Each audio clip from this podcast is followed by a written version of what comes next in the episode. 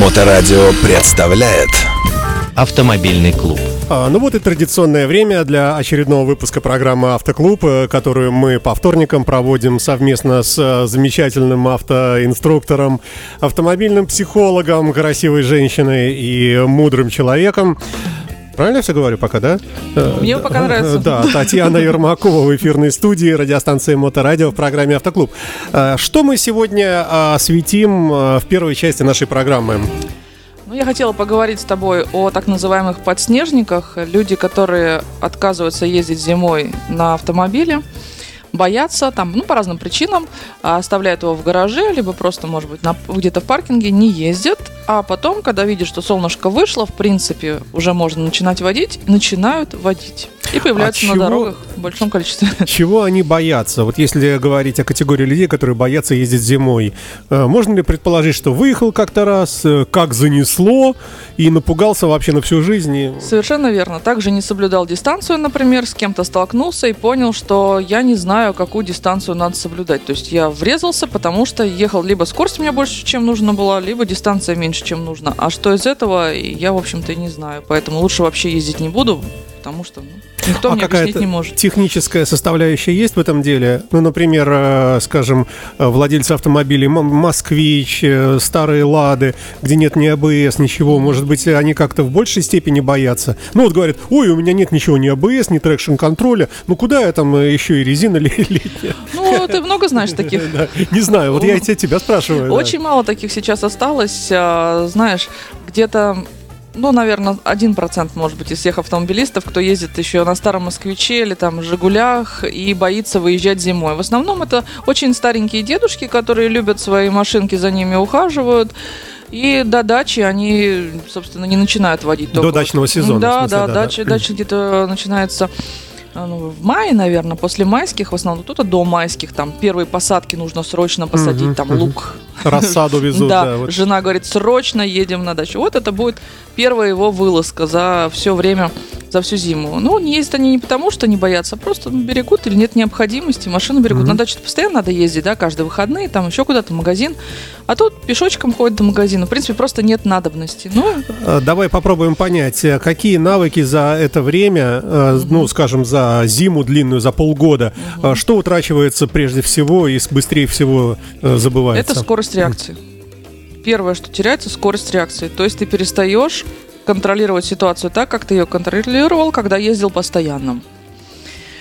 А, то есть сначала ты вот, когда ходишь со скоростью 6 км в час, как пешеход, у тебя реакция где-то на 6 км в час. То есть Почему ты привык- 6? Вот в учебниках 5. У тебя какие-то отдельные пешеходы? Ну, Э, я более- просто свою скорость.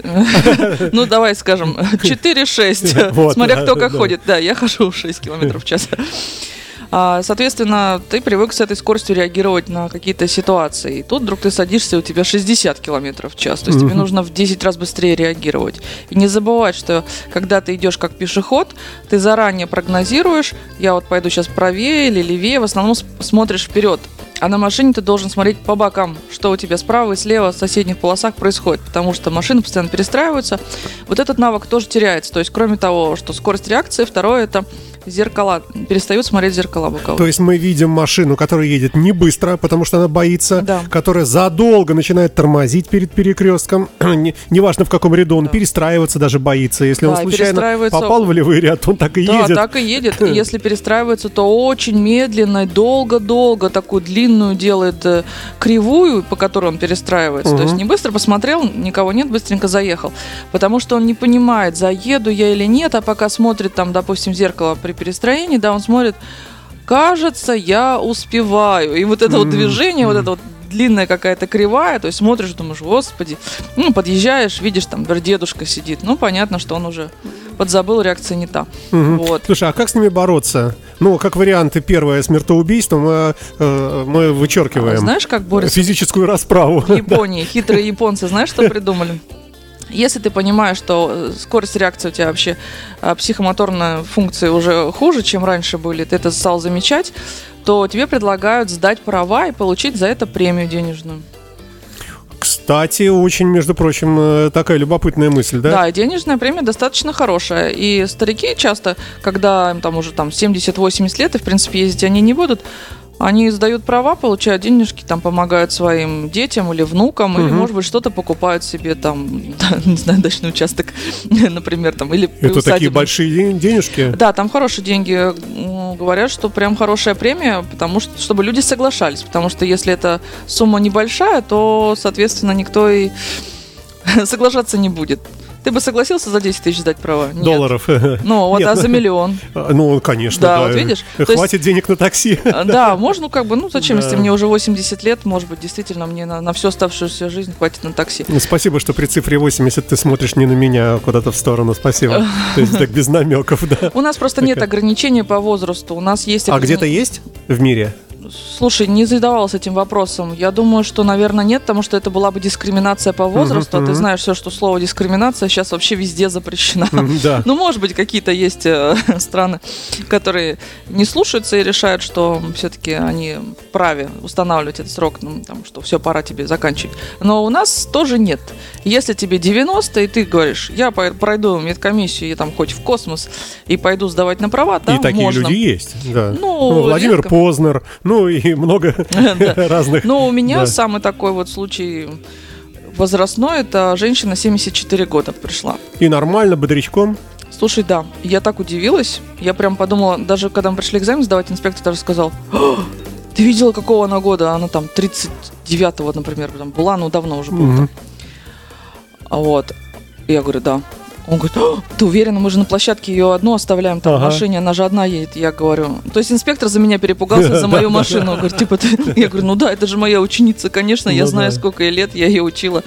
И она идеально сделала площадку. Он был просто в шоке, он смотрел за каждым ее движением. Поставил ей пятерку. да. Нет, серьезно, да. И она такая выходит и говорит, ну как, я тебя не подвела? И я говорю, да вы вообще лучше всех молодых сделали. Но она очень старалась, да. Но вот это такое, наверное, исключение. Давай вернемся обратно вот э, к этим э, замечательным подснежникам. Значит, что мы должны знать на дороге, когда мы вот такого человека, ну, идентифицировали, поняли, что это, кажется, подснежник? Что делать? Да. Первое, мы должны посмотреть, чтобы у нас никто на хвосте не висел очень близко. То есть мы знаем, бывают э, водители, которые, в принципе, быстро перестраиваются, и везде им вот там все для них едут медленно. Ну, такого в потоке мы тоже вычисляем, да, по зеркалам смотрим, видим, и вот он сидит на хвосте. Но мы знаем, что у него как раз-таки реакция хорошая. А если машина ехала, ехала, медленно перестраивалась, и вдруг села вам на хвост и дистанцию не держит, вот э, такого надо побаиваться. Потому что а, как бы уже на вас ответственность получается за него. А, получается, что ты должен чуть заранее тормозить его, предупреждать о том, что ты тормозишь, отпускать тормоз, еще подкатываться, опять тормозить, чтобы он тебе не въехал. Просто Мгм. а, ради себя, чтобы потом не ждать ГАИ. Понятно, что виноват будет тот, кто сзади, но вот Слушай, а как они определяют, к кому прицепиться сзади? Они как-то чувствуют интуитивно, что за рулем добрый человек. устраивает скорость можно- движения. А, То ага. есть, если ты видишь, что человек такой, о, с моей скоростью, и в принципе в том направлении, куда мне надо, я прицеплюсь его как просто Мгм. хоп, и прицепился. Кстати, есть сейчас такие системы, может быть, ты слышал в машине тоже, что ты можешь поставить, выставить ди- дистанцию и поставить, за кем ты едешь. И он прям за этой машинкой прямо прицепляется и с определенной скоростью дистанцию поддерживает, тормозит, когда надо, Ну, это разгоняется. у вас, э, у вас в вашей дорогой э, материально У меня нет, э, мотошколе, э, автошколе. В моей машине, к сожалению, этого нет. Вот, еще нет лимита скорости, тоже бы мне хотелось, иногда у меня ученики перебарщивают, хотелось бы поставить, но вот нет, к сожалению. Но вот на многих машинах сейчас сделали. То есть спокойно нажал, вот эта машина мне нравится, хочу ехать как она. Нажал кнопку и все. Вторая Мгм. машина следует по траектории впереди идущей. Ну, такой какой-то активный круиз-контроль какой-то там, да-да-да. типа того, да? Да. Поэтому, если сел так на хвост, вы должны уже позаботиться о том, чтобы дистанцию соблюдать с ним. То есть увеличивать и заранее его предупреждать о торможении, стараться. Второй момент, они не смотрят по зеркалам, поэтому при перестроении, если увидите вот это медленный затяжной наезд на вас, иногда даже сигналить бесполезно. Ты посигналил, а там такой медленный поворот головы. и как Продолжается, да. Да, и уже, наваливание уже- продолжается. уже поздно. Да, поэтому осторожно, если кто-то медленно перестраивается, скорее всего, он вас не видит. То есть лучше притормозить, запустить этого человека, потом, конечно, можете там его в- об- обругать как хотите в машине, да, как это психологи советуют не держать себе в машине, все равно никто не слышит. выругаться, да. Выругаться, сказать, как ты так можешь, и тут же забыть про это, вот, объехать и оставить его в покое. Но, конечно, для этого человека это тоже будет стресс, такое движение, потому что все ему будут говорить, что он мешает, и он не будет понимать, что такое. Только вроде бы все было нормально, а после зимы все как сумасшедшие, что у них там весеннее обострение? Да нет, просто ты всем мешаешь, потому что ты позабыл, как в потоке держаться. Ну это ладно, когда мы едем какое-то время в потоке с таким человеком, мы поняли, мы Да. вот все вот предприняли, что ты советуешь. А если такой человек э, врывается в поток, там с какой-то слева-справа, там на перекрестке, неожиданно вдруг, вот ты ехал, и все такие, все тренированные, ни одного подснежника, все едут свои положенные 80 там без одного километра, и вдруг такой, оба, дедушка с проспекта Луначарского за- заезжает. Ну все, будем надеяться на свою реакцию. Больше ты ничего сделать не, не можешь. То есть только быстро посмотреть, куда можно убежать и чуть-чуть перестроиться, его пропустить. Ну, конечно, ну посигналишь ты ему, что он скажет? Да я вожу больше, чем тебе лет. Что ты мне И будет сигналишь?» прав. Да, Да, в этом смысле, да. Качество вождения это не улучшает, к сожалению, да, то, что ты много лет водишь. И мы с тобой знаем, мы тоже об этом говорили, что чем дольше ты водишь, тем на самом деле, может быть, даже ты хуже водишь, потому что переста- перестаешь контролировать ситуацию, потому что ты уже настолько уверен в себе, что думаешь, что я уже на автопилоте могу. Что, Есть- то, что тоже отчасти, в общем, в некоторых случаях правильно, но Ну, надо расслабляться нельзя. Нельзя, надо вовремя включать концентрацию. Подъезжая Мгм. к перекрестку, концентрируешься, где есть потоки пересечения. Едешь по прямой, так, периодически проверяешь, есть кто, нет, обгоняет тебя кто-то, нет. К перекрестку все полностью концентрация, потом опять расслабляешься. Ну, то есть, Слушай, ну все-таки Частями. возвращаясь к подснежникам, э, внешняя какая-то, помимо стиля езды, э, какие-то есть факторы, там, ну вот ванная на крыше привязана, знаешь, вот гигантский бак. вообще не определить. Вот раньше действительно можно было видеть, э, выезжают, вот как ты говоришь, москвичи, ВАЗ, там какой-то. А сейчас все дедушки прикупили себе Э, Рено Логан, да, мы знаем. или Дастер. Или Дастер, да, Да. совершенно верно. То, что хорошо ходит на дачу по плохим дорогам. Ну, некоторые купили китайцев или какие-то большие старые машинки наподобие Лексусов больших старых. Мгм, мгм. Вот. Ну, на такие надо обращать внимание, конечно. Ну, я не знаю, э, не говорю, что все водители Дастеров там ужасно водят, но среди водителей Дастеров очень много дедуль, Мгм. которые ездят э, на дачу, которые полгода не ездят, потом ездят. Надо об этом помнить и понимать. Вот. Плюс, ну, новички, конечно, которые тоже сидели. Мы с тобой говорим о тех, кто вот на дачу, да, все, основном подснежники. А есть же еще новички, которые вот только закончили автошколу, например, в сентябре, октябре, и в ноябре пошел снежочек. Они такие, ой, а я все лето только ездила, училась. Или там учился, а зимой я не знаю, как ездить. Вообще не знаю, потому что, Меня этому не учили. да, и что делать, я вообще не знаю. Я, пожалуй, не поеду. Мгм. А потом вроде весна наступила. О, ну весна. Можно начинать водить. Хорошо, если такой начинающий водитель обратился там к инструктору и потренировался перед тем, как ехать. Ну а если нет, говорит, да я же вроде там всего-то полгода прошло. Слушай, а как себя все-таки запрограммировать на вот эти весенние, э, ну, э, нововведения, скажем так, на дорогах, э, чисто такие вот, э, не ПДДшные, потому что у нас, ну, понятное дело, появятся сейчас мотоциклисты, мы в прошлой программе говорили об этих моноколесах и так Да, да, далее, а там велосипеды, а сейчас еще дедушки повыезжают. Вот как себя морально настроить? То есть ты всю зиму ты ездил на огромной скорости в 70, потому что лед, и привык, и знаешь, как тормозить, и как э, из юза там какого-то выйти. Ну, ну, привык уже, в общем, да. Э, Паркуешься между двумя машинами, где по 10 сантиметров пи- среди сугробов. То есть ты супер водитель. Да. И вдруг вот у тебя начинается, как весна, вот это вот э, комфортное состояние, значит, э, бешеных лихачей вокруг, таких же, как ты. Вдруг оно стало нарушаться вот этими вкраплениями. И этот тихоход какой-то, и это тут какой-то еще пешеходы стали в большей степени появились, потому что стало теплее. Да, сразу вот. А Как себя морально настроить? Э, Может быть, мантру какую-то читать каждое утро? Ну, во-первых, мы с тобой большое дело делаем, то, что мы э, такие передачи создаем и говорим, люди, помните, сейчас повыезжают вот такие вот начинающие водители или те, кто не ездил.